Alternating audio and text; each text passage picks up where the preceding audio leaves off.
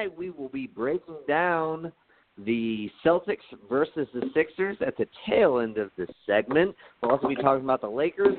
But the biggest thing about tonight is our first mock draft. And of course, you know what that means. You know who's joining me. Luke Alves. What up, Luke? What's up, man? I'm actually very interested to see how uh, this first mock draft goes, and uh, definitely look back at it and see how we moved a bunch of people and all that. So it'll be very interesting. Yeah, I mean, I I feel like I I haven't gone back and looked at our previous ones, but um I feel like there there probably had to have been some some evolution, some player movement, um, especially like as we delved in deeper into the draft. Um, like I mean, I I don't think either one of us had Kevin Huerter going 19. Um, oh, maybe we did like up like late, um, but like definitely not early. So like this is obviously one of the early drafts uh, early mock drafts. So we'll we'll you know there there will be an evolution to this process, um, and the combine does a lot uh, to to um, either raise or, or, or lower people's um, status. Uh, but before we jump into that, I, I do want to talk to Lakers a little bit, just a bit, because this Lakers team, uh, well, they play the Hawks tonight and it's their final game before the All Star break, and they're currently 28 and 28, 500, um, and two games behind the Sacramento Kings for the eighth seed. They got that big win against Boston, which was sure fucking luck. I mean, the the way that all went down, um, that game, you know, goes to Boston nine times out of ten, if not more than that. Um, but sure enough, like they they you know the ball bounced out to Rondo and he was able to hit down hit you know knock down the shot. Um, but other than that, they they have not had a lot of promising things happen, um, and and they took that momentum and then promptly got slaughtered by the Sixers and their new lineup. Um, they play the Hawks tonight. I, dude, I wouldn't put it past the Hawks to get up for this game Trae to shoot well, um, especially like you know, I mean, I get like Rondo's a good defender and everything, um, but I mean, it, I, I feel like Trae is kind of um, uh, like hit or miss. Like if you put one guy on him, he's usually really good. It, the double teams he's still kind of having a little bit of trouble with, though he's kind of figured that out a little bit too. Um, but I expect Huerter to have a pretty big game tonight. Um, I don't know who's going to like try to guard Collins in the paint. Um, it's definitely not Kuzma. Um, like he just he's not going to be able to to like stop him from getting rebounds. Uh, like I I think the Hawks could win this game, and you know the Lakers they're they're really they really need this game um, because they're like I said they're two games outside of the eighth seed, and the Kings like made a really good move at the deadline. Um, they ended up finishing uh, the other night with their lineup, their closing lineup being, which is brilliant to me. Uh, Fox, Hield, Bogdanovich at the three, Barnes at the four, and then um, uh, Cauley Stein at the five. Like you can the flexibility that Barnes offers you because he can play the three and the four. He can start at the three. You can start Bjelica. You can work in Bagley at the four and the five. You've got like a really nice eight nine man unit now. Um, a lot of flexibility. I'm worried, not worried, because uh, I mean I I would actually kind of like it. Um, but I I don't think it's very far fetched to think that the Lakers won't make the playoffs simply because I I got a lot of faith in the Kings, and they already got a two game lead uh, on the team, and the Lakers are kind of in turmoil. What are your thoughts on the Lakers right now, and and do you think they will make the playoffs, Luke? Um, I mean, I predicted at the beginning of the season they uh well actually I did, but I mean, from what our bet has been going, I haven't been wanting to go with them. But uh no, I mean this is a big game for the Lakers. Um mostly for Luke Walton. Um, he needs to figure out some really good rotations right now. He's finally getting back to a healthy team. They made the trade.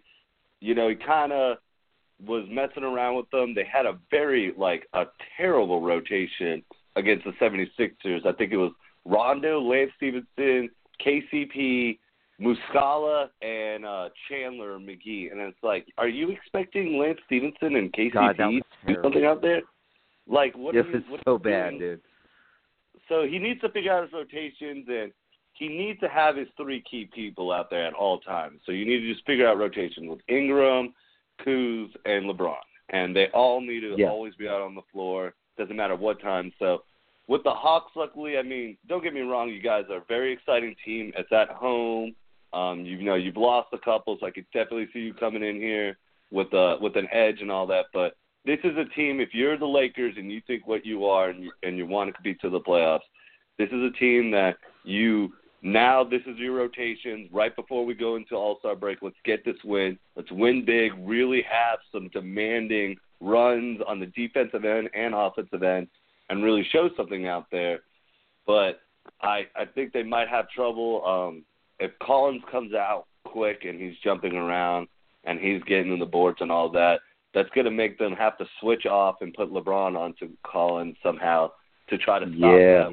Like, we'll we'll we'll tire out LeBron. So we'll see how that one goes. I mean, Trae Trae's going to do his thing, but it, I, I the one that I want to key in on is Collins, how active he can be on the board.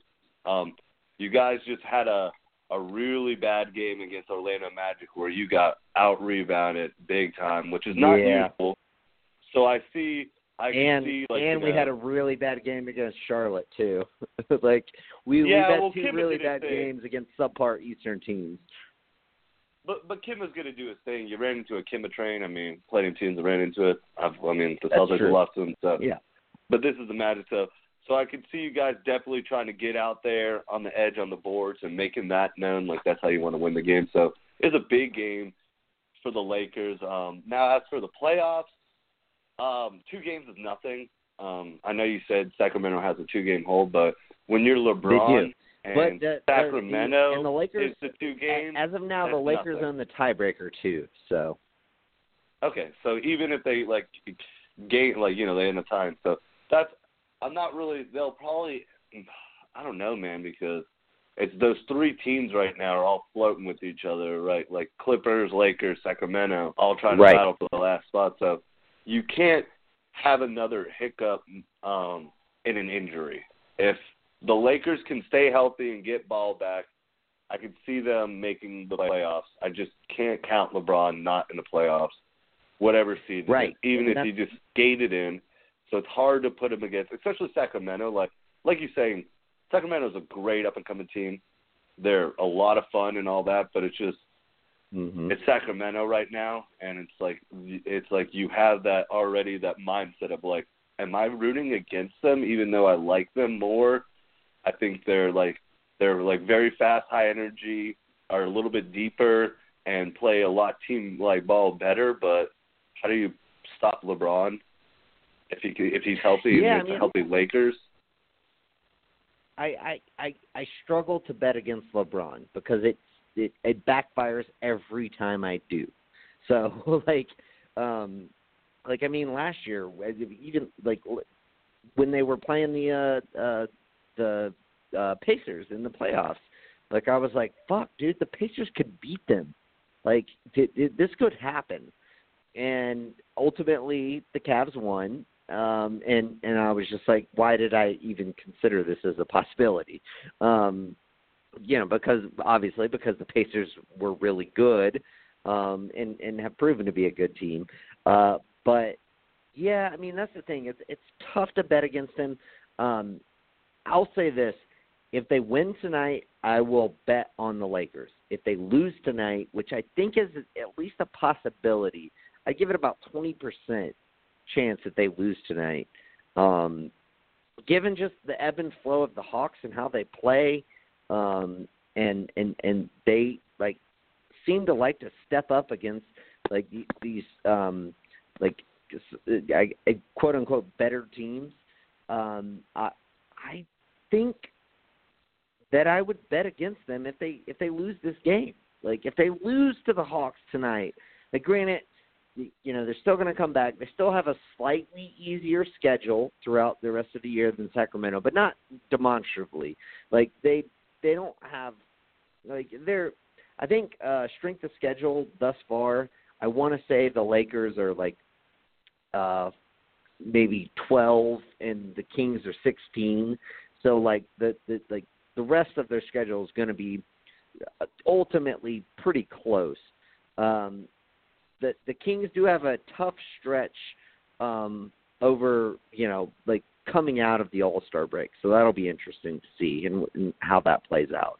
Um, but yeah, I mean, I, I I don't know. I I I think it could definitely um, it it right now I I would think it could swing um against the Lakers' favor, and that would just be so bad for LeBron and the Lakers. Just like if you don't make the playoffs, dude, and like never mind even making the playoffs, like you really want to get that seven seed because if you get the eight seed, you have to go up against the Warriors in the first round.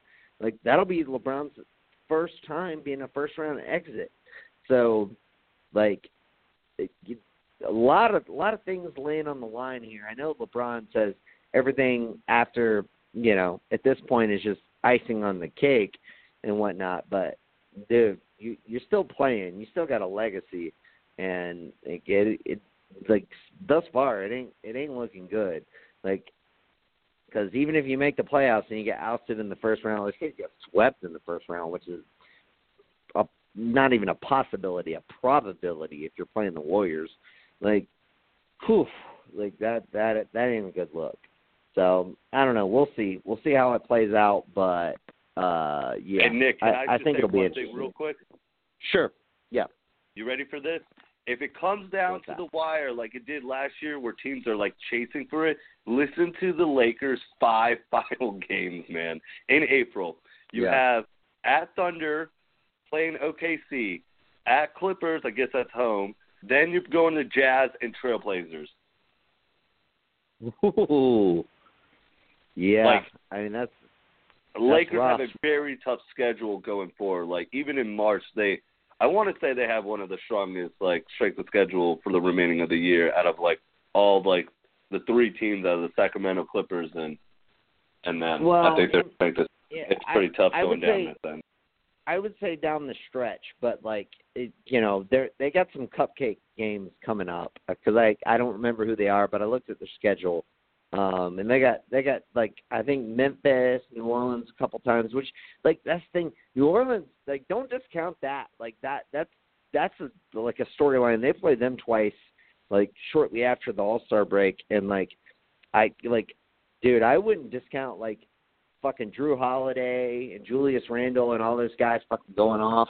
Um and like even to some extent Anthony Davis if they play him, like even he like I mean I think I I- don't think he's necessarily got like a grudge or anything, but he's gonna like he's if you play Anthony Davis, he's going to give you his all. Like I I don't I don't think he's gonna fucking shortchange anything. So um so yeah, that that could be really interesting too. It I, I think we're to get a better picture of this um, maybe five games after the All Star break, and then we're really to be able to delve in and speculate. Um, but yeah, I mean, it's, it's dude, it's going to be crazy. That and the Kings still have one remaining game against the Lakers. That game is going to be fucking huge. Like I fuck, I hope that is at least on NBA TV, uh, some kind of um wide broadcasting because like dude, I don't want to have to fucking get on Reddit to fucking watch this game. Um like it, that's going to be a big game. I really want to I'm really interested to see that game. Um but uh but yeah, like we'll see how it all plays out, but dude, like the fact that we're even talking right now about the Lakers potentially not making the playoffs is a little crazy. And you know, granted, like had LeBron not gone down with his injury, we would not be having this conversation. But you know, it happened, and we are having the conversation. Um, I mean, I obviously think that uh, the Anthony Davis trade rumors, you know, have had an influence on on their play and their situation. By the way, um, they're two and five since LeBron came back. They're uh, I want to say fourteen and eighteen overall since Christmas, since he went out. Um, so like percentage wise, they're what? What, would that be? Twelve and thirteen without him, and then two and five with him. Um, I'm I'm trying to remember these figures off the top of my head. I know the two and five is correct, um, but like they they like kept the 500 mark or close to it anyway. Um, without him, they have not been good since he came back.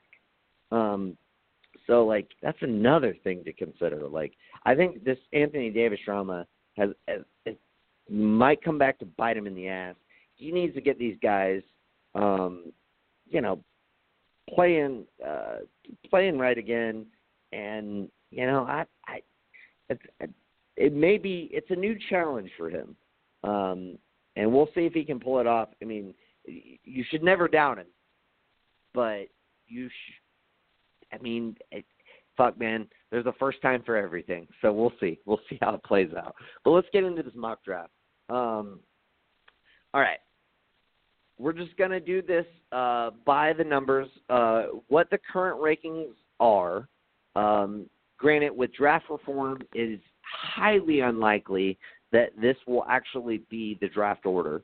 Um, but you know, I mean, obviously, I mean, what else are we going to do right now? Um, so let's get into it. I'm going to go first.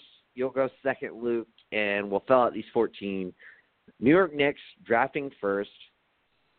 I don't think it's. Oh, wait, I thought question. I had odds. No, no, no. I got odds. You got even. Okay. No, no. You got even. I'm taking odds right. so I can get the Hawks picks. Don't you have the Fair? fourth? Yeah, but Oh, got you five. have. Oh wait, I'm. I mean, I'm sorry. I keep on forgetting this. I'm sorry. Go on. Yeah. Um. All right. Number one, obvious, fucking Zion. The Knicks, they if they if they get the number one pick, they're definitely taking Zion. If anybody gets the number one pick, they are taking Zion. Even if they don't need Zion, you take him because he is the clear number one overall pick. And if you don't need him, you can trade him for anything, any other prospect that you want, plus additional assets thereafter. Um, so yeah, Zion Williamson. I, I mean, I don't think any more need be said on my part. But Luke, um, what are your thoughts on the Knicks having the number one pick and taking Zion? Oh no, I mean I agree with you completely. I mean every team should take them, but Knicks are a fascinating team because it's like the high, like you know, you're in New York City and all that, the flash and the glamour and all that. I mean, what other prospect fits like going to the Knicks better than Zion Williams? So I think it's um, you know, I think he'd do really good there. Um, he'd be able to handle the media. I mean, they're gonna love his dunking and all that. You know, for me, being a basketball enthusiast, I I kind of want to go you know, away. There's other people that I think fit the team better, but you just don't skip on a kid like Zion. Yeah, I mean, well, and and I honestly, I would say there's the only person that I could argue maybe fits the team better is RJ. Um, but I mean, it, let's just say, you know, you don't get Katie, you don't get Kyrie, you don't get Kemba, you don't get like any of those guys that they might be pursuing um, in the off season. Like, I mean, Zion would fit perfectly with their young core. I mean, you got Dennis Smith, you, you got um, Trier and and Ntilikina um, to kind of round out your guard positions. Uh, then you got Knox, and you know you fit Zion at the four, and then you got Mitchell Robinson at the five. Like, I don't know. I I, I think that is like definitely your best fit. I I understand like the spacing issue. Um, you know, especially like you know for Dennis Smith's not a particularly great three point shooter. Um, he can shoot from distance, but he's it's not like his mo. He's he's more of like an Eric Bledsoe type. Um, eh, you know, and and and Knox, uh, you know, he he again can, but he's not not great three point shooter, but I think he's he's developing that um that game. Robinson obviously is not a three point shooter at all. Trier is um like he, he does shoot reasonably well from range, um, but like you're lacking a lot of shooting uh, if you if you take um, uh, Zion. Uh, but I, I just don't feel like you pass that up. I mean, I mean, I feel like you you put him in that lineup along with those other young guys, and, and, you, and you try to make it work, and you try to, you know, get whoever you can to shoot, start shooting. You know. Oh no, yeah, I mean definitely. I just my only concern was uh, Knox switching to the three. I just think um, he's better at the four, so that's just my only concerns coming down when you have to play, you know, a lot of small forwards and all that. So RJ kind of, you know, in my mind, but no, you just you don't skip Zion. Like I said, he belongs in New York, so that's. I mean, I agree with you on everything.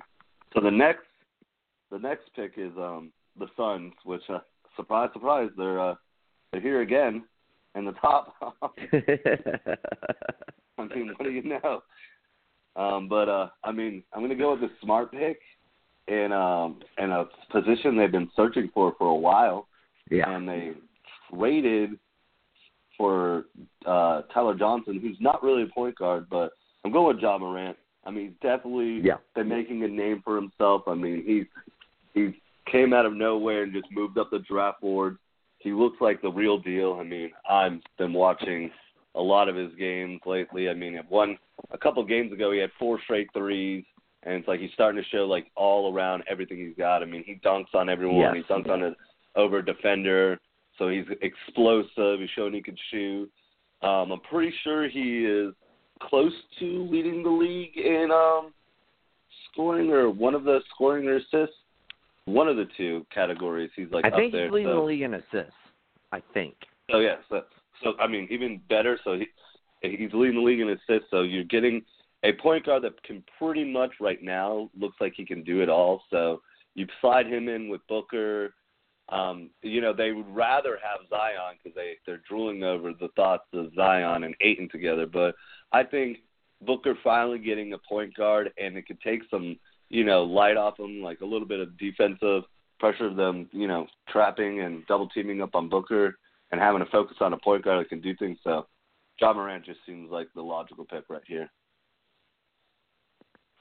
Yeah, not only is he leading the league in assists, he's averaging 10.2 assists. Second place is 7.7. Um, Oh, so yeah, it's not even fucking close. Like he is like out assisting everybody by uh 2.5 assists uh per game. So I mean that's huge. That's a huge fucking number.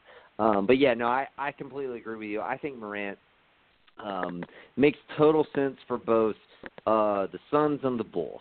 Those are like the two teams right now that I think um are are really hoping that you know they end up in a position to draft him um cuz I mean dude he he just he would be great on um either one of those teams he would probably out um in my opinion anyway outdo several other point guards on other teams.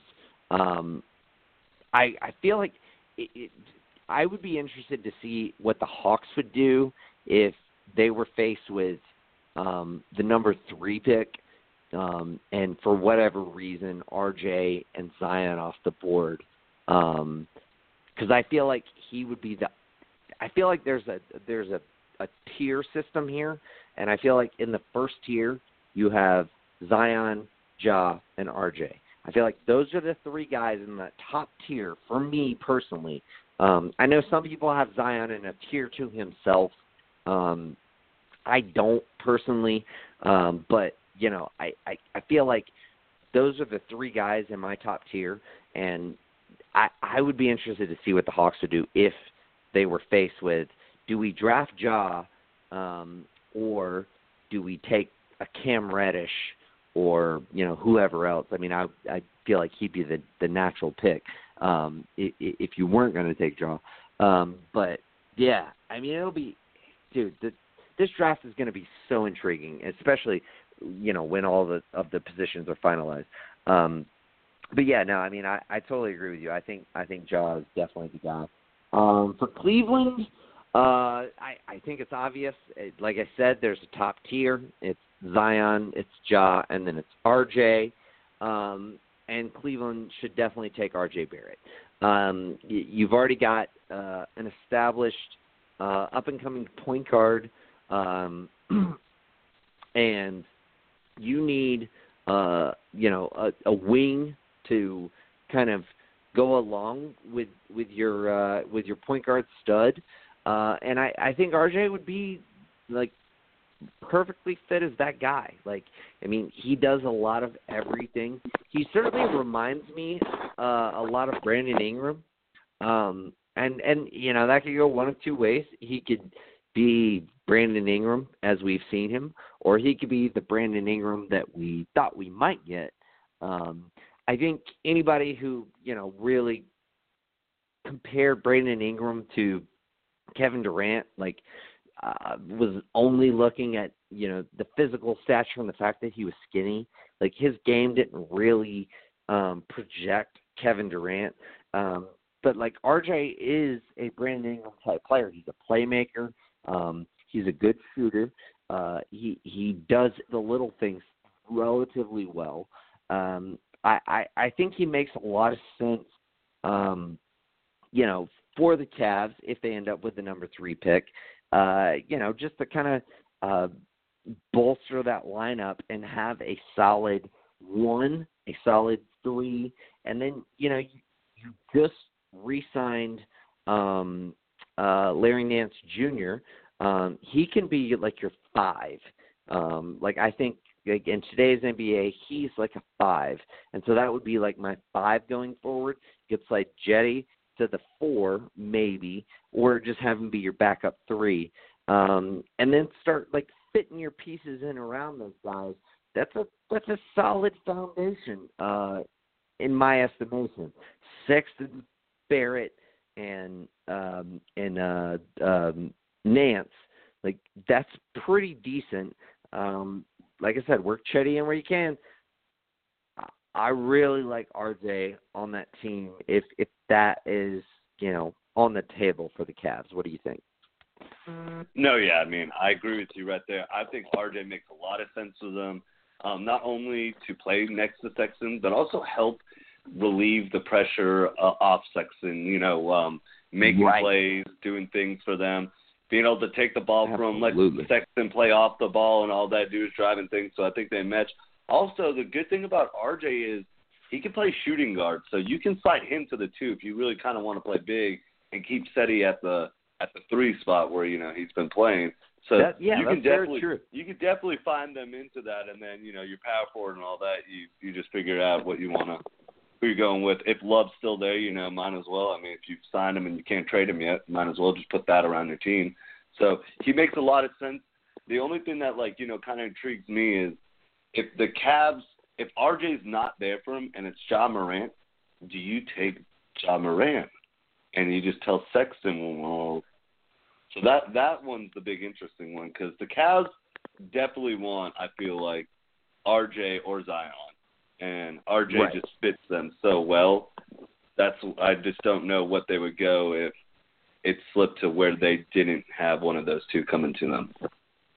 Well, and that's like what I was saying with the Hawks. It's like if you end up in that top three and and RJ and Zion are gone, like the obvious best overall player is Ja at that point. I mean, it's a best overall prospect. Um, you know, so the, what do you do? Um, you know, I, and again, if I'm the Cavs, I'm taking Ja Morant. Like I'm not fucking around. I'm taking the whoever I think is the best prospect. Now, like I will be open to trading down, like to to taking him and, and trading down to like um get you know like a, a Cam Reddish, you know, or a Keldon Johnson or something like that. Um, but you know, I, I I want adequate return for it. I want something to, you know, make me, you know, want to do that.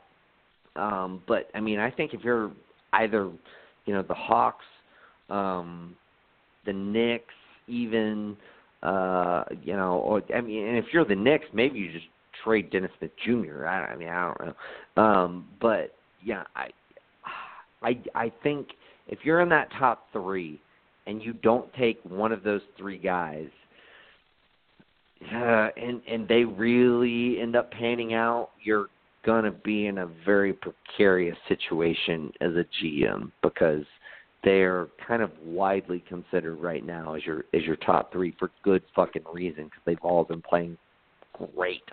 Um, so yeah, no, I, I mean I think that'll be really interesting too. All right, number four, what you got? All right, number four was um it was a little tough because um this is where you get into the range where there's been some players that are really hyped and they kind of been falling off and all that. And what do the Bulls need? I mean, they don't need any big guys. Some of the big guys have been playing well, so they've been on the rise. But I didn't want to go with them. I, I was really down to a couple players for them um, with Culver, uh, Culver and Langford. Um, but I'm going to go with the smart pick just because I think he'll do better once he's not on the team that he's on, and that's Cam Reddish. Um, uh, he's really just been outshadowed. Uh, as of lately, the last two games though, he's been he he's been scoring a lot more, but it's it's hard to get your shots when you're playing with R.J. Barrett and Zion, and when uh, Tre Jones is there, it's even taking the ball out of his hands more. But I feel like once you get to the NBA, the spacing and all that, um, he's got the best shot out of all of them. So Bulls would definitely. I mean, they def they just traded for Otto Porter, so it's like you know, what are you doing right there? So that's why I was kind of you know, Culver could could fit into there and go to the shooting guard. There's no point guard really worth taking right here. So, but in the end, um, I was Reddish seems like the safe pick too. He fell off. He was there for a while in the top three in that in that top tier, kind of like he wasn't in the the you know tier with RJ and Zion. Josh just hopped up in there, but he was kind of close to him. So I feel like he'd be pretty good with the Bulls, and you could run it a lot of different lines. Put Porter at the four, and all if you want to run small. Even though you do have Markkanen and uh, Wendell Carter, but there's a lot of things you could do with that. So right now with LaVine and Dunn, I just feel like you know unless they get off one of those track, uh, contract, Reddish just seems like the safe pick for them. Yeah, they definitely want Ja Morant. Like that's the guy who, like, like I said, both Chicago and Phoenix really want him right now. Um, but yeah, I mean, I agree with you. I think that, uh, I mean, I just, I just feel like of the second tier guys, Cam Reddish to me is is at the top of that list. Um, like he he and he might even be like the last of the first tier guys if he was on any other team. But the fact that he's on Duke and he's playing, you know, basically third fiddle uh to to Zion and RJ, it you know, it limits, you know, what he can show us. Um but I do think I think, you know, it, it, I think you're probably getting an Otto Porter type player out of him um, and and you might be getting even a little bit more. Um, it's it's it's just tough to gauge at this point. Um, and like you said, it's it's interesting that they just traded for Otto Porter. Um, but nevertheless, I mean, I still take him. I would probably take him and see if I can maybe trade down to get Darius Garland. Um, you know, see like see what teams were drafting lower like around seven, eight, nine, ten, um, and see what team uh, maybe uh, you, you you know seeing the draft order, seeing like what team would be picking like right before a team that needs a point guard, uh, that needs a small forward, and say, hey, like you know, what kind of trade situation could we work out, you know, for us to, you know, for you to get, you know, the you know wing that you need and for us to get the point guard that we need. Um, I think that could very easily be um, the situation, but nevertheless, like yeah, I'm definitely I'm definitely taking uh, Reddish at that point. All right, uh, number five, my Atlanta Hawks, and see here's where I think it gets muddled. I don't think there's any clear number five. I think one through four. I think you know, like I said, there's a there's a top tier, Zion, Ja, RJ, there's a second tier of Cam and a lot of other guys, but I think Cam's atop that second tier. I think Once you get below him, it it, it gets foggy. Uh, you got Keldon Johnson, Jarrett Culver, Romeo Langford, Darius Garland, DeAndre Hunter, Nassir Little. Um, there's a lot of guys right there that are kind of all bunched into the same kind of spectrum. Um, for my money, though, I'm taking Keldon Johnson, um, both because he can play the two, he can play the three. He's six, six and a half. Uh, like that bodes well for not only playing time, but uh, lineup flexibility. Uh, he's got a lot of potential out of all of those kind of mid-tier guys between like Culver and Langford anyway, um, who are kind of like the other guys that are tossed around as far as that number five spot. Um, I, I think Garland and, and Hunter and Little are um, have have moved down. Uh, well, Garland and, and Little have moved down. Hunter's kind of stayed pat. Um, as far as like being not quite in that top tier. It's it, for most people, it's Culver and Langford. Um, but Johnson shoots better from the line than both of them. He shoots better from three than both of them. Um, just his stats overall are better. Um, he's bigger. He's stronger. Uh, like just everything about that. I don't understand why people like are higher in Culver and Langford than Johnson. Um, I, I it, maybe it's just something that I'm missing. Um, you know, I, I granted I don't watch um, you know every Texas Tech game or every Indiana game or every Kentucky game. You know, I catch it when I can, um, but I I do you know try to follow the stats, try to follow the highlights, um, and and dude, to me like Keldon Johnson just seems like the the the better overall NBA prospect. Is like he kind of reminds me a little bit of Joe Johnson. Um, just like in, in his build, his flexibility, um, the, like the fact that um, you know he can create his own shot, but he he's also like well equipped at, at, at playing off the ball.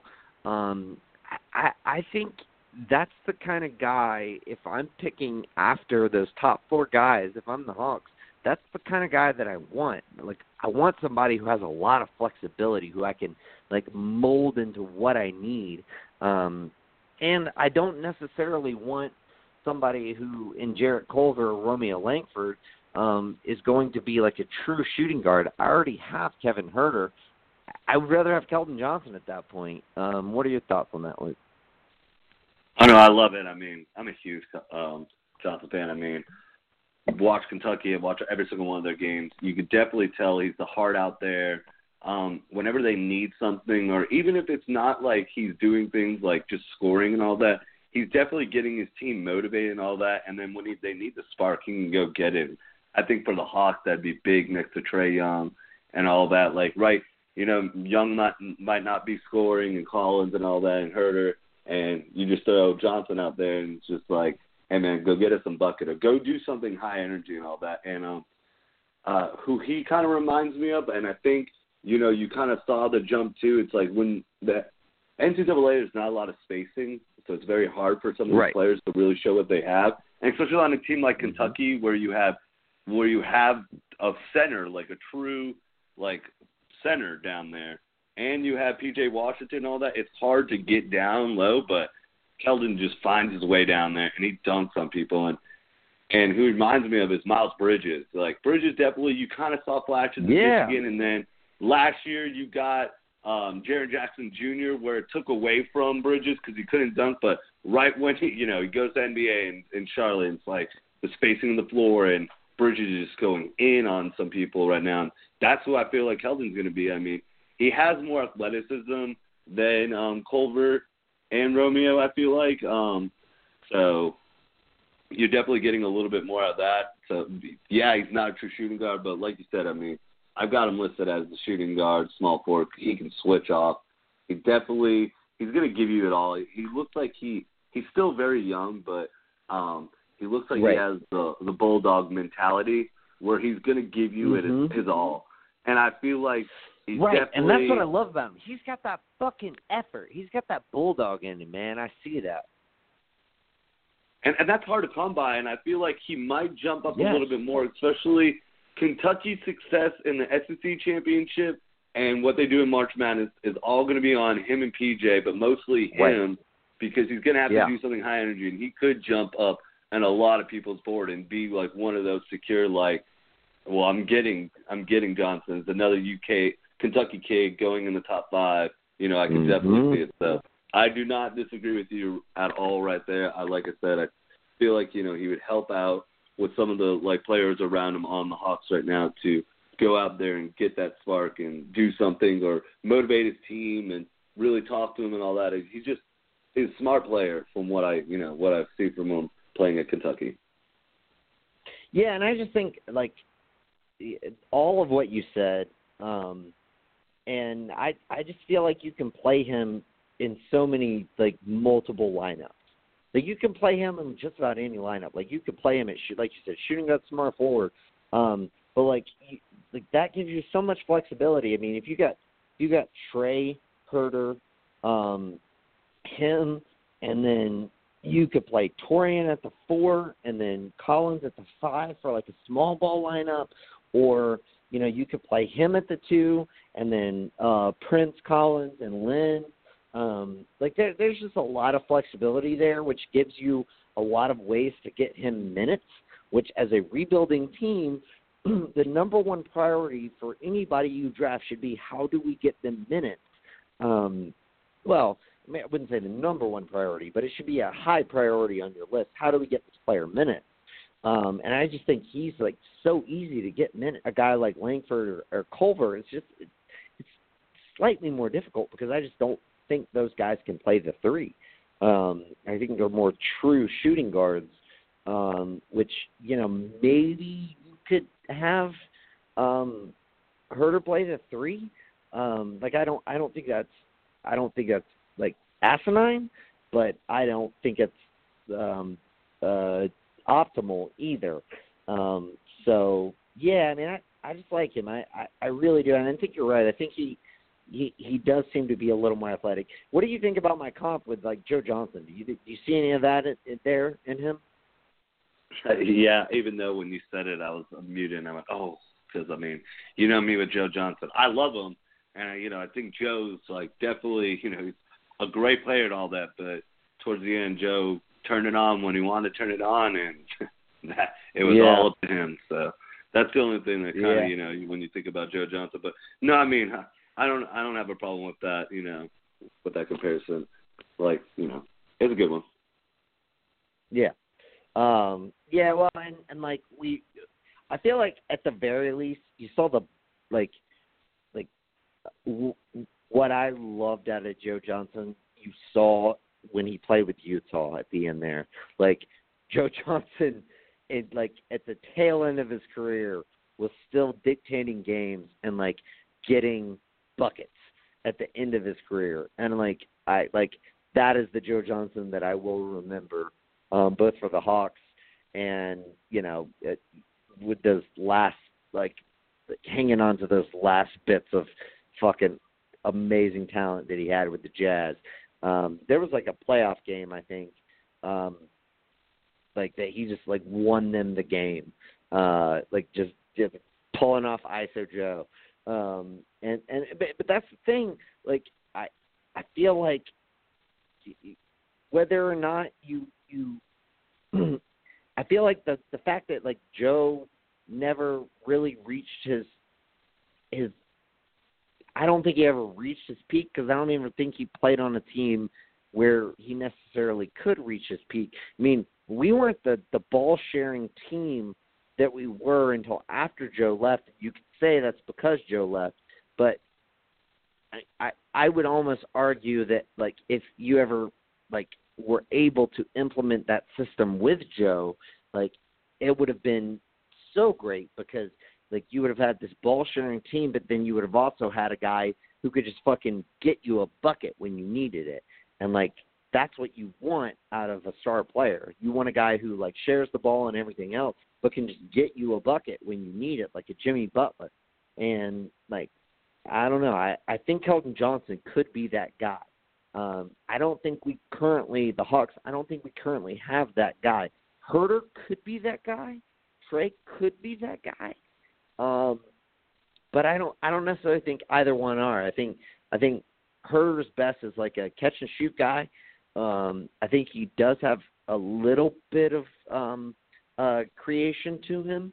Um, I think Trae, uh, he's going to just get double teamed a lot. Um, I, I I think his his best asset is his passing. I think adding adding a Keldon Johnson to that squad would be great.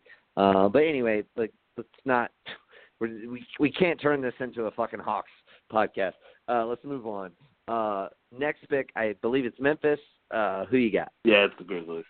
The Grizzlies are a tough one. It's just because um, there's someone I want to draft, but you still them not doing anything with Mike Conley kind of like just is like, what are you doing? I still I believe know. they will trade him.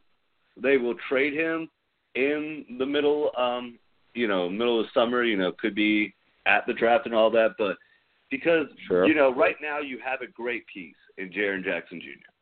And so, what do you build around that? Usually, as a, a team, you if you have a big, you get a small to play. You know, a point guard to play with them. And I really Right. want to draft Garland out of Vanderbilt. Um, it really hurts that he's been injured, and you know we haven't really been able to see. I mean, the couple of games he played, he still showed those high hopes that he showed in the Nike Hoop Summit. So all that, but just them not trading Conley yet, and like, are you moving on from him, or are you still going to make him stick around? Maybe go with the Yeah. safe pick, and I went with Jarrett Culver. Um, I think he Yeah. fit, you know if you're, if you're playing with Conley, he fits what they need. Um, he's very tall, so maybe he's very lanky. So you know maybe you can slide him at the three sometimes and all that, but he he can definitely shoot. Um, he played very good off of uh, Conley. Um, watched him a couple times at Texas Tech. He definitely looks like he can handle the ball sometimes too, so that might be able to help. Um, but in my mind, I mean, this draft for the Grizzlies, you might want to trade down or all that. I mean, this one because what the Grizzlies are in a tough spot right now is they're moving on, they're rebuilding, but they don't have their pick necessarily in the next three years. You know, it's all protection Right. this year, protection next year, unprotected. So Right. you have to hit hit because you're gonna miss in the middle of your rebuild. So Right. you got to hit with this one, and that's what stinks. Um, Garland might be able to come out during the um, you know uh, combine and definitely show out and and do something and bounce back. And you know maybe they do draft him, but right now, since like I said, they they still have Mike Conley on the team. I'm going to take the safe and smart pick and go with Jarrett Culver out of Texas Tech. Yeah, that makes sense to me. I it still baffles me that if the report that we heard of Rubio and um, uh, Derek Favors and a first round pick was on the table uh, from the Jazz, and they did not take that. That baffles me to to no end because Rubio is a reasonably good starting point guard. Like I know you you would have your trepidations about re-signing him, at the same time, you would free up thirty million dollars in cap space. Like, like at which point you could, you know, take on uh other salaries that you you know other one year salaries um whether it be like uh Biyombo or Evan Turner or Mozgov or anybody like to get to get draft acquisitions there. I I don't know why they would not have taken that trade. It still baffles me. Um, like if if the report is true and that was on the table, and I I would imagine it's true. I think that came from Woj. Um, that might have came from Shams. But either way, I mean, I I still think it was probably on the table. Um, but yeah, I I would think too. But here's the thing that you know after that they they uh traded um Temple and and Green for um uh uh Avery, Avery Bradley. Bradley. Yeah. So like why would you do that? Who has like he's got like uh what, two million dollars guaranteed next season? Um I I don't know why you would trade two expiring contracts for a guy who has two million dollars guaranteed next season if you weren't contemplating on keeping him.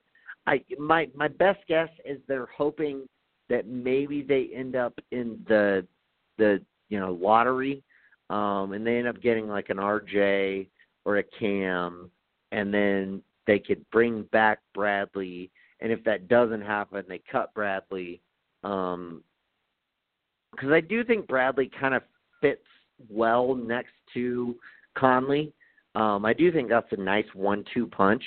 Um, but nevertheless, yeah, I mean, they're like a lot of their decision making is is very strange to me. But I, I I agree. If they end up at number uh six, I I do think Culver would be the guy that they end up taking. Um, you know, just because if you're going to trade Conley, you're probably going to trade him for another point guard because there's just like there's not n- none of the teams out there who don't have point guards are teams that are like non-rebuilding teams, and if you are a rebuilding team, you don't really want Mike Conley. Um, so therefore, yeah, I, I would think like let's say like you trade him to the Pistons in the offseason, you get Reggie Williams back. Well, you don't like yeah, you could take a point guard in that case and like have somebody, but like yeah, you would probably because they want to compete immediately, you would probably still take a guy who you know more so fits next to him, and Culver seems to be that that kind of type. So yeah, I mean, I, I'm ultimately with you there.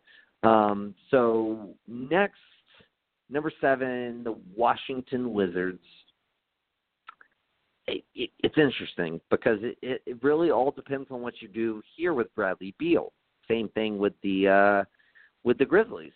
I, I'm going to go ahead and take Romeo Langford. Um, and and and basically going to like hedge my bets and say like look i got troy brown who can play the three very well. Um well who can play the three? We, we'll see if it's very well. Um if i take langford um you know that that could be my two of the future. I'm stuck with john wall um because we're not going to trade him.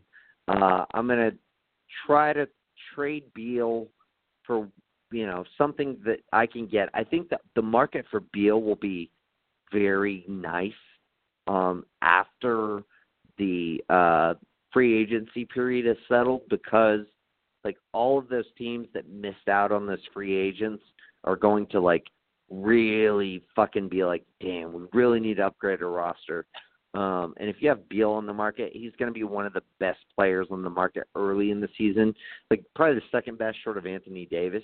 Um, so, I, yeah, I would take Langford and like start kind of building with young talent around John Wall simply because you don't have a choice, even though John Wall is not going to be there next season. Um, like so, like sign a cheap point guard to play for like one year. Um, like whether it's a Jeremy Lin or Elfrid Payton or whoever. Um, but yeah, trade Beal, um, get as much value as you can out of him because I think um, this off season, after uh, essentially after you know free agency is done and Anthony Davis is moved, like that's going to be your most like optimal time to move him do I think the Wizards will do that? I don't know. I just I don't know. I mean, it's no fucking telling with the Wizards and Ernie Grunfeld. Like they make a lot of decisions that don't make sense. Um, I, I, granted, I will say this: they did finally do what I said they should have done from the point that you know Wall got hurt and they just obviously weren't going to make the playoffs, which is get out of the luxury tax. They did do that. Um, so that does tell me they have like some logic. Um, so I mean that just makes a lot of sense to me. Um, take a really good shooting guard prospect, the best player available in my opinion at that point, and then you know possible fucking trade you can resign Bobby Portis, um, and then you got like a lot of good young talent around uh, John Wall, and you know stay out of the luxury tax and at you know at the point uh, at, at after that season, um, after next season, you'll have uh, Mahinmi and and and Howard coming off the books, and you'll just kind of be able to kind of reboot and try to fill in a bunch of young, cheap talent around John Wall, and essentially like hope to still draw fans to the court with John Wall and young talent, and kind of simultaneously rebuild while you wait for John Wall's contract to come off the books. As as depressing as that sounds, um, but I think if, ultimately I think it's your, only option at this point. Um, I mean, what do you think, Luke?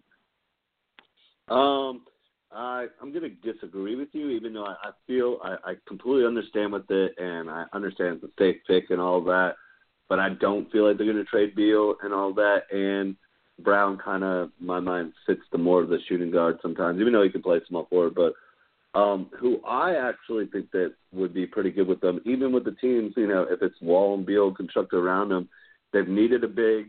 This guy's shot up the boards in me big time. I've been watching him lately for Texas, and that's Jaxson Hayes. You need a big guy. I think he'd play really good for them.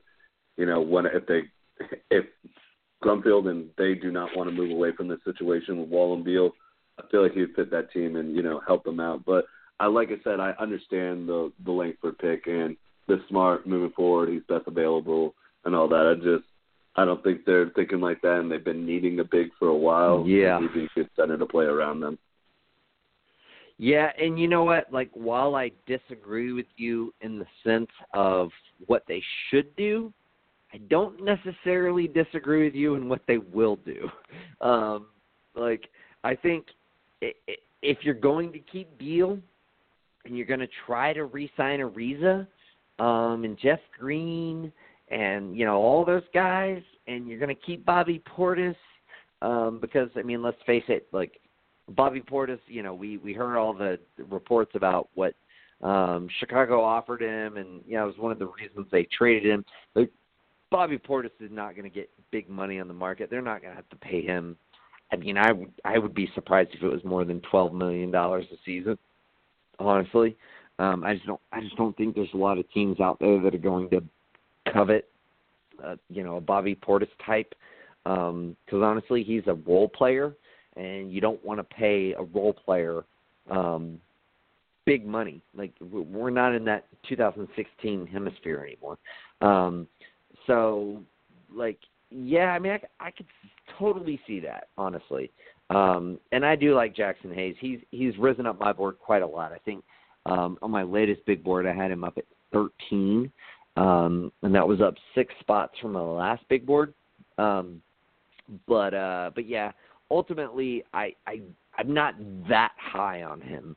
Um, he's still not even my number one. I still got Bol Bol ahead of him as far as like just because of like the all of the shit that has gone on with him, um, and and all of the you know uh questions about his his ability to to, to stay healthy and everything. I mean, just, just his potential, um, I think, is, is is his ceiling is still a little higher.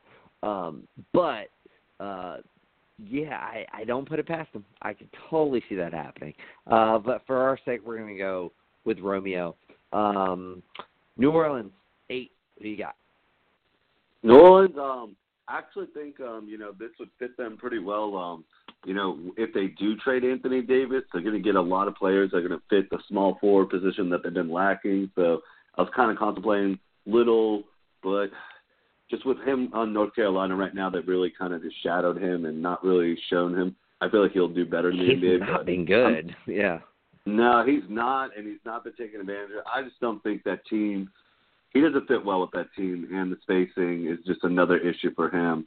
He uh, right. so, but I'm gonna go with the safe pick and Darius Garland, man. Um, even though he's injured, yeah. I feel like he fit really well next to Holiday being a point guard. Mm-hmm. Like I said, if you trade Anthony Davis to any team, you're getting Tatum back and Brown. If you go to the Lakers, you're getting small forward and power forward positions. So it's like you're getting even with the Knicks if they were to do that. If you get the Zion and the Knox uh, dra- uh, you know, trade, you're getting the other spots that you could draft. So Garland just makes sense to me. Whatever decision they do, if they want to keep him playing, if Anthony Davis stays there, you get a good, pretty good point guard.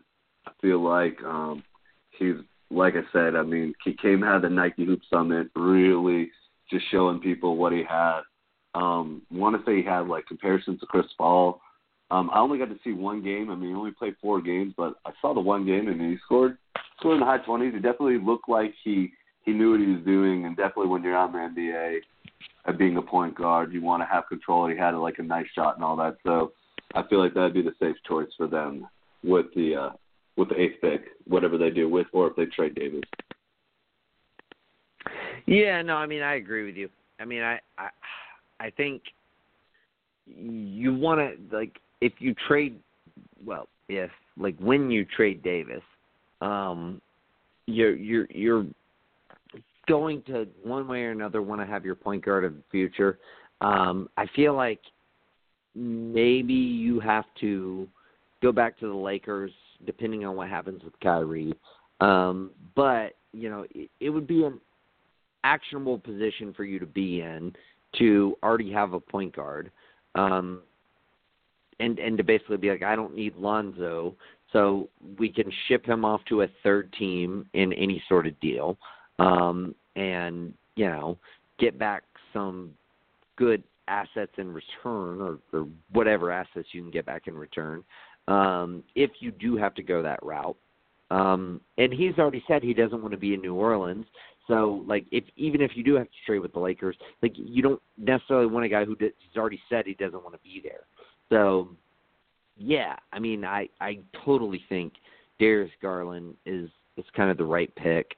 Um, yeah, it, position regardless of Anthony Davis. Even like, I mean, I just think you you could like want to get a point guard who, you know, could be your point guard of the future. Um, it just makes sense to me, uh, you know, for them at that at that particular position. Um, he, he, like you said, he he wasn't able to play a lot of games, but in the games he did play, um, he he did well. He didn't average a lot of assists, three point four assists, not great, but twenty one points, uh, and averaged close to five rebounds. Um, so like that's that's kind of promising too. Like the fact that he's six three hundred seventy three pounds, like he's he's built well. Um, like yeah, I I I totally think he'll be a very good NBA player. Um, he's clear cut um, the second best point guard in this draft um, by a large margin. Like there's a huge drop off between Darius Garland and the next best point guard in this draft. Um, and yeah, I mean, I just like if you're New Orleans, you would be looking at drafting a point guard of the future and trading Anthony Davis for a lot of ancillary pieces that you could fit with him, um, you know, to build with. So yeah, I totally agree. Uh, Orlando. This is interesting to me because there's a lot of different ways that they could go here. Um, ultimately, I mean, I if I'm Orlando, I'm just going to take the best player available. Um, but I don't necessarily know who that is. And so I'm torn between two players. I'm torn between DeAndre Hunter, who is like very proven um, as far as he's played two seasons with Virginia to this point. He's really fucking good. I really like DeAndre Hunter a lot. I had him uh I want to say in in the 20s in last year's mock um, or in last year's rankings before um, uh, before he uh, got his injury and, and basically said he was going to stay at Virginia for another year. Um, but like, there's also a part of me who who's like looking at Kevin Porter, um, and, and like like looking at that like small sample size and saying, ah, fuck, man, we could really use that that kind of guy. Um, but ultimately, I'm if if I'm Orlando, I'm gonna I'm gonna play it a little bit safe. I'm gonna go with DeAndre Hunter. I think I just think he's you know what you're gonna get with him.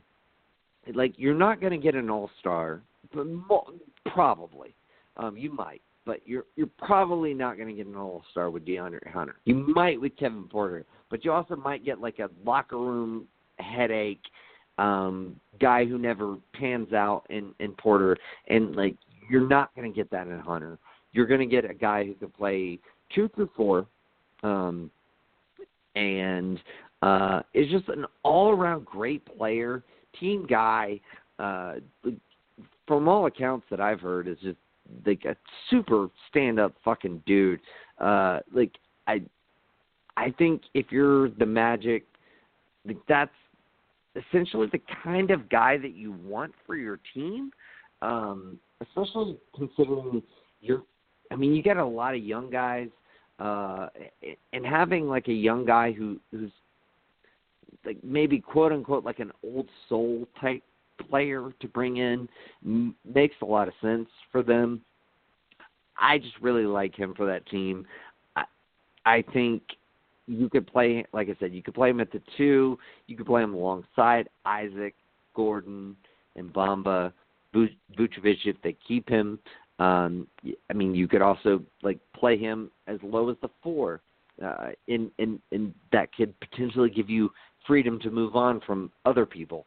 Uh but yeah, I really like Hunter um on a lot of teams, on really any team. Like Hunter is like one of those guys who I think like any team that drafts him will get like basically immediate results and contribution and he will fit in well with any team.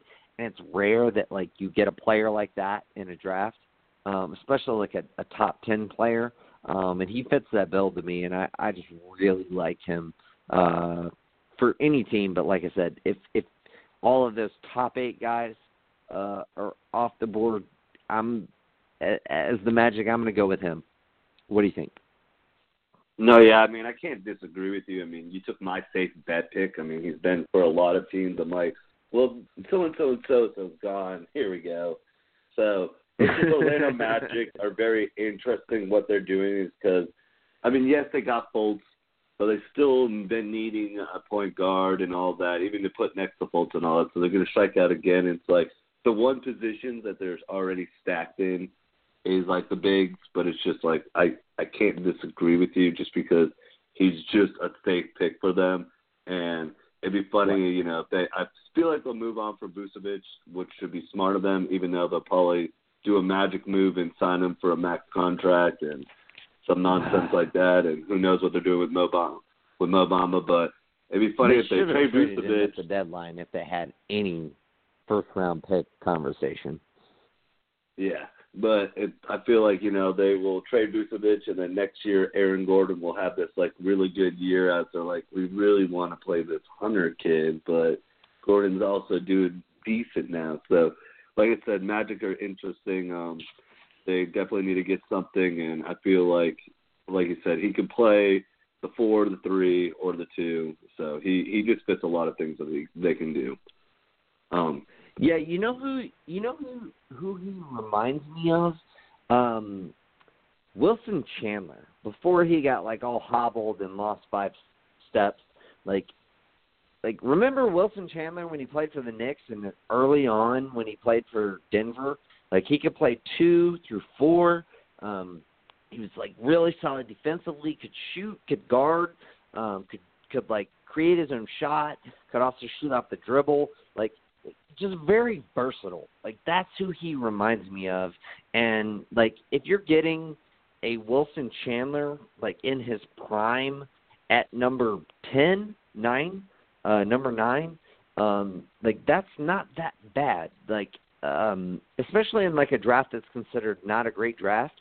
Um I I think he could be better than that, but I think like that's that's ultimately who he kind of reminds me of. Yeah, I mean, do you kind of see what I'm coming from there?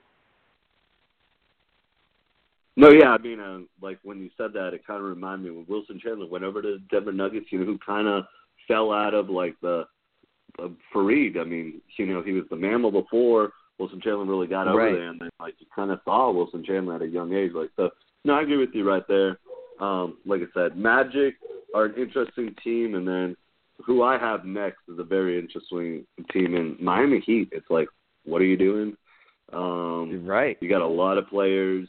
your point, your shooting guard, and well, I mean, I guess you have Dion Waiters to that long. Con- Well, not I don't know how much longer it is, but um, so two years after this what, year. So it's interesting what they want to do. That you know their point guard's going up, but there's no really good point guard. Um, are you trading Whiteside? So they're another team. You have a lot of small forwards and power forwards. So what are you doing there? So um, they were kind of tough, but I'm just going to go with the safe pick for them. And I'm even though, like you said, he he really could be a locker room nightmare.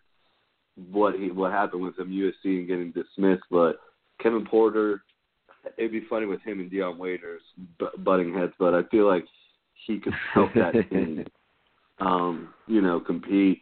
Uh, little I thought about, but like I said, they got a lot of small forwards, power forwards, and all that, and all that. So at least Kevin Porter can play the shooting guard and the small forward. So if you want to run small and all that stuff, right. he just makes sense for me. It's just the Heat are just in a tough spot where they have a lot of one spot.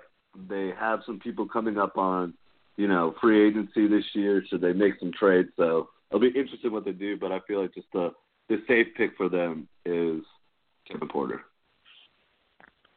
Yeah, I mean, I I I don't disagree with you there. I mean, I I think my one other kind of person that I would throw out is Nassir Little, um, but I have more faith in Kevin Porter's small sample size than I do Nassir Little's like larger sample size. Like he just hasn't been able to. I mean, it, it fuck man. Like preseason, he was like the third overall pick. Um, you know, like I mean, it was it was.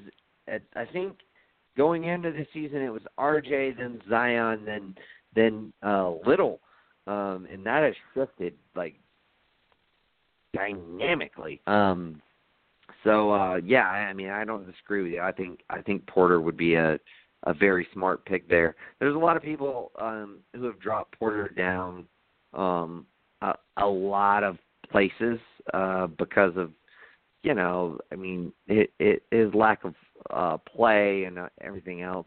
Um, I think Tankathon currently has him uh, at, at like 19 overall or some shit like that. Um, and I I just don't get that. I mean, I I I mean, I get um, the trepidation with with all of the the uh, issues, but like we don't know what the issues are. So like without really knowing what they are, I don't I don't think you can really drop him that much. Um, and I at one point had him as high as five.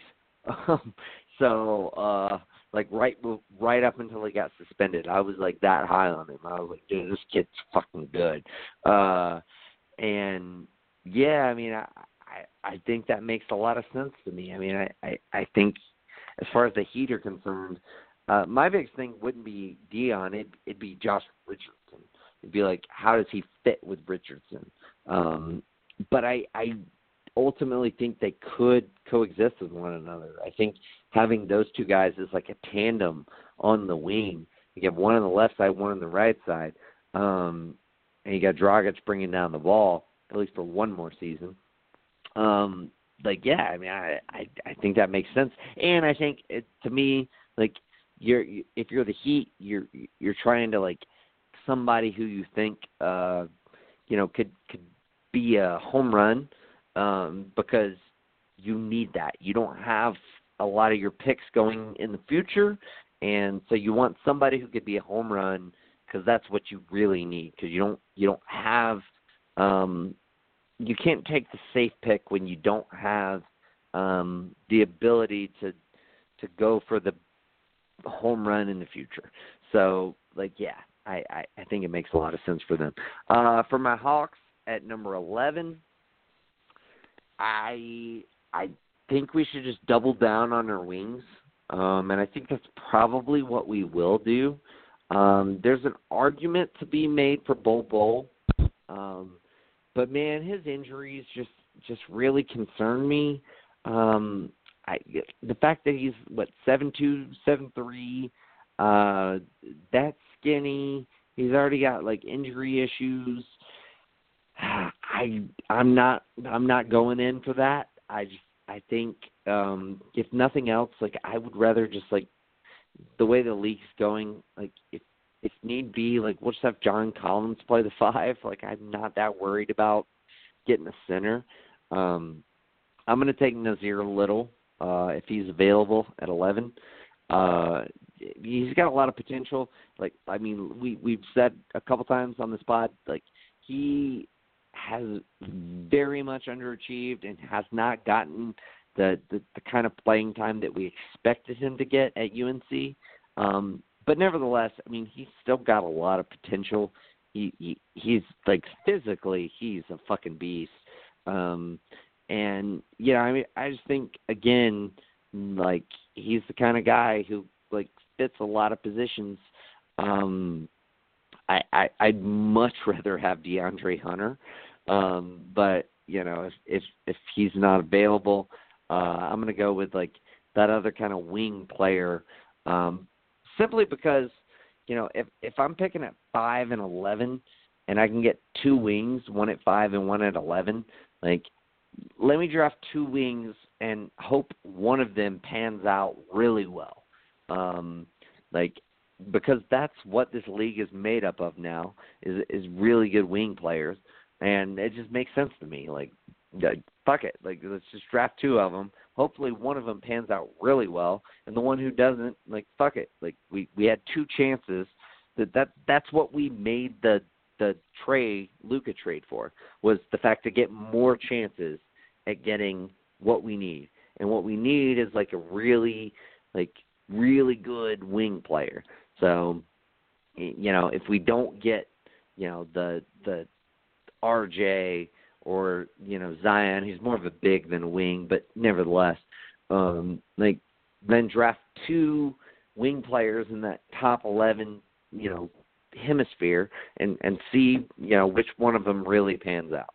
And this is how I think about it. What do you think? Um, I mean, I agree with you um, in the aspect of he's the next best available player. He had a lot of hype coming in. Um, like I said, he's kind of been lost in North Carolina. Um, as for me, I wouldn't draft him. I mean, you know, I've been talking about Bolo Bowl for you, but I mean, again, if you don't feel safe on Bolo Bowl, I go with Jaxson Hayes. I just think Huxley the center. They need someone to play. Yeah, but you already, you already, you already had Washington taking him. Did I have Washington taking oh, him? Oh, that's right. No, no, no. You no, did, I, but I I selected for Washington, so he's still available. Yeah, I was gonna say that's, that's true. who I, I yeah, I was gonna say I like I would have done it for Yeah. Washington as well. But um no, but Yeah. like I said, I mean, little little could have been earlier in the year. I mean, what he did in the McDonald's All American game, playing against all the guys, you know, that he's in the. He definitely showed a lot more, and that's why he was so hyped. And then, like I said, he just he joined a North Carolina team where, um, I can't think of the coach's name, which is really funny because but I just don't think that he's really used to this one and done kind of thing where you know Little was like highly recruited, let me get my minutes, I'm going to be a top draft, and then get out of here. And he was like, hey, listen, that's not how we do things at North Carolina. So I think that's what hurt him. So, you know, in the end, I I'm I'm not you know I'm not mad like you said. You got to hit somewhere on your wings, and if you're selecting five and eleven, might as well try to go for it twice if you don't feel comfortable at Bola Bowl or Jaxson Hayes. Yeah, and that's ultimately how I feel. Like I, I just feel like, like, worst comes to worst, you can play John Collins at the center. Like, but um, yeah, I mean, I, I, I don't necessarily think Hayes would be a bad bet. I'd rather have Hayes. Honestly, I'd rather, I'd rather take Hayes than I would Bol at this point. Um, I like Bol's game a lot. Um, his injuries really concern me. Like, I, I don't want to take a guy who's not going to play because of injuries. Um, and and that it just scares the shit out of me. But we got ten minutes. We got four more picks to go, and we need to break down this uh, Sixers um, Philly. So let's like let's um, really streamline this. All right, Minnesota, who you got? Uh, Minnesota was tough for me, but they need a power forward. They need to put someone around, you know, Karl-Anthony Towns, um, just because all the other p- positions and what we selected.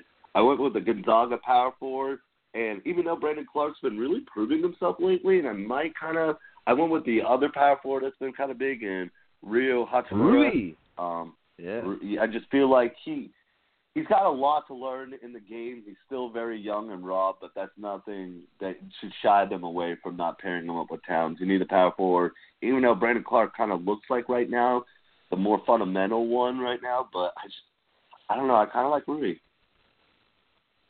Yeah, I mean, I, I I see where they're coming from. I I don't necessarily think they need a power forward though. I mean, they got um they got uh uh they traded for uh fucking what's his name from Philly.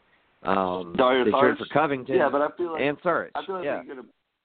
Yeah, they'll move on from Gibson, move Sarge up, and now you have a guy coming off the bench. Yeah, yeah, I get you. I I I feel like they probably need uh, some some guard help more. I I would go with uh, Nickeil Alexander-Walker out of Virginia.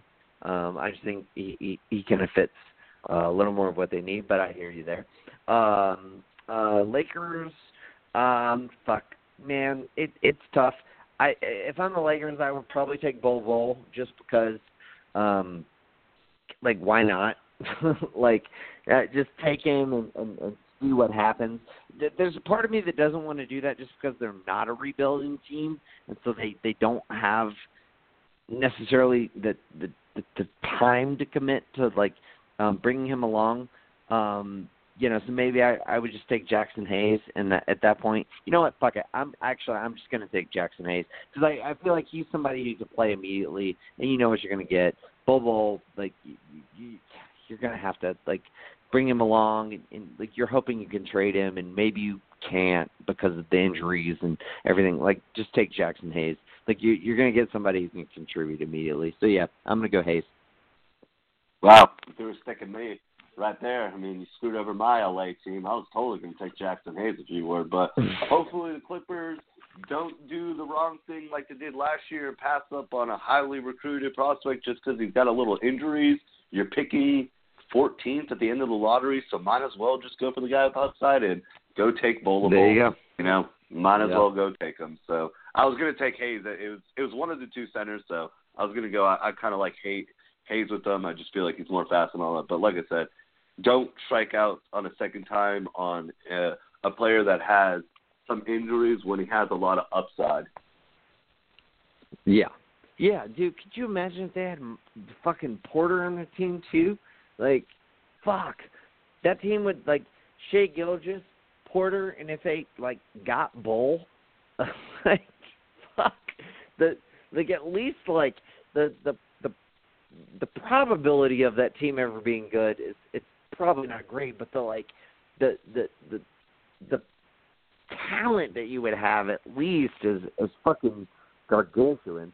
Um, so yeah, no, I agree with you. I I I think somebody's going to take a flyer on Bol. Um, I'm not sure who it is, just because there's not that many teams in Enos Center. I could honestly like see the Pelicans doing it even, um, but uh, and, and maybe even the Wizards if they if they fall back a couple slots.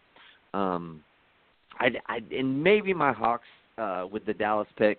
I I I just personally would I I feel like we need an elite wing, and I feel like if you can draft two wings and try to see one of those guys become elite, um, I, I just feel like that's that's the better the better play for us at this point.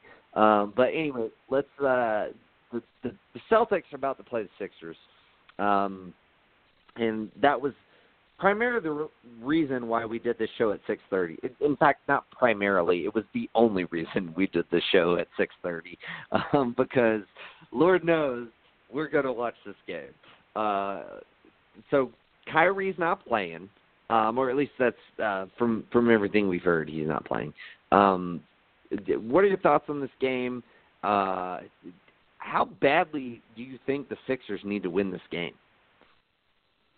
I don't know. I mean, um, like I said, um, we were talking earlier about this. I feel like the team that Yeah. needs to win this the most is the Sixers, especially Yeah. if Kyrie doesn't play. This is so you just made all these trades and all that, and you haven't beat the Celtics at all this season. So if they're not helping you right now, and you go in there and Mm-hmm. you can't even beat them with this new team you did without Kyrie Irving. I mean, this is going to be a big blow. I feel like the Celtics can lose this because they don't really. This game doesn't matter for them. What they're looking forward to is the All Star break, getting away from each other, really working on the game, getting out there, going to All Star weekend. Some of them have that chance, you know, participate in the thing. So that's what I feel like the Celtics are just like. We need to just get to the All Star break and all that, and get away from each other and all that. Where the Sixers are like, all right, we just made all these big moves and all that. We lost our first game, but now you know we beat the Lakers, so we got to really prove something. So I feel like the pressure's Did on. Did they lose their first game? Uh, I don't think they've lost since they acquired uh Harris. oh, I thought they lost the first game back. Maybe they haven't. I don't know why think so. Maybe they haven't, but like I said, it's just it it puts They more pressure on them because you Butler. Okay. But it just it put pressure on them that they made this trade for a reason to, you know, show these teams. So if they cannot be a Celtics list, we because we're missing more than just Irving. We don't have Baynes. There's a lot of bigs that are hurt on our team. So we're right now we're just trying to make it to the All Star break where they're trying to like make a point and go into the All Star afterwards and carry off that momentum. So I feel like the Sixers have a lot of pressure on them right now. Uh, well, for this game, yes, and and yes, they they haven't lost since uh, acquiring Harris. They've only played two games, but they've won both of them. Um, I I I think that uh, I agree with you. I I think this is a must win for the Sixers. Um, if for no other reason than like you you have to beat the Celtics. Like you have to prove that you can beat the fucking Celtics. Um, because you arguably had the better team last year in the playoffs. Um, and and though like all of those five games were like really good close games, or at least four of the five of them were. I think one of them was maybe a little lops, lopsided in the Celtics' favor. Um, but like you still got beat four one in the playoffs to the Celtics. Um, in a series that m- multiple people, including myself, were like, the Sixers probably should win this series. Uh, they've lost them twice this season. Like you have to win this game, regardless of wh- whether Kyrie plays or not. Especially if Kyrie doesn't play, though, um, you have to win this game. So the pressure is all on the Sixers right now. Um, not to mention the Sixers are only one game up on the Celtics right now. Uh, if they lose this game, they're now tied, and the Celtics move into fourth place. The Sixers back to fifth because the Celtics would own the tiebreaker. So, like, even another reason why the pressure is all on the Sixers. Um, I fully expect the Sixers to win this game, simply because, um, you know, Kyrie's not supposed to be available, and with all these new acquisitions, they seem to be playing really well. Um, but yeah, like all of the pressure is on the Sixers. Um, we'll see if they can get it done. We'll see if the the Celtics, um, you know, can can essentially kind of rally because they've they've been, um, you know, a, a little bit shaky as of late after losing um, the last couple games uh, in in a, sort of weird fashion. Um, real quick, we got about a minute left. Um, what what do you look for uh you know for your Celtics um all all this talk about them not gelling um what do you look for for them going down the last stretch of the season Uh, more team ball, um, having fun. Not a lot of people trying to like you know uh, make money, worrying about you know making money out of the contracts and all that. Just really going back to playing team ball and having fun with each other and all that. So I mean, I know it's kind of cliche and it's what they've been going through, but I feel like the All Star, everyone was kind of compete and all that, trying to make an All Star thing and supposed to like get more money this summer. But right now they know where they're at. So now they need to just play really good team ball, prove that they can win the playoffs, and try to get money in free agency that way. yeah no man i totally agree couldn't have said it any better myself uh but anyway let's uh let's go check out this game. It's going to be a fun one. And uh we'll see you guys on thursday. Uh be sure to check out uh wrestling Geeks alliance tomorrow night at seven o'clock. Uh and we'll see you with geek vibes live on sunday. Uh but until then peace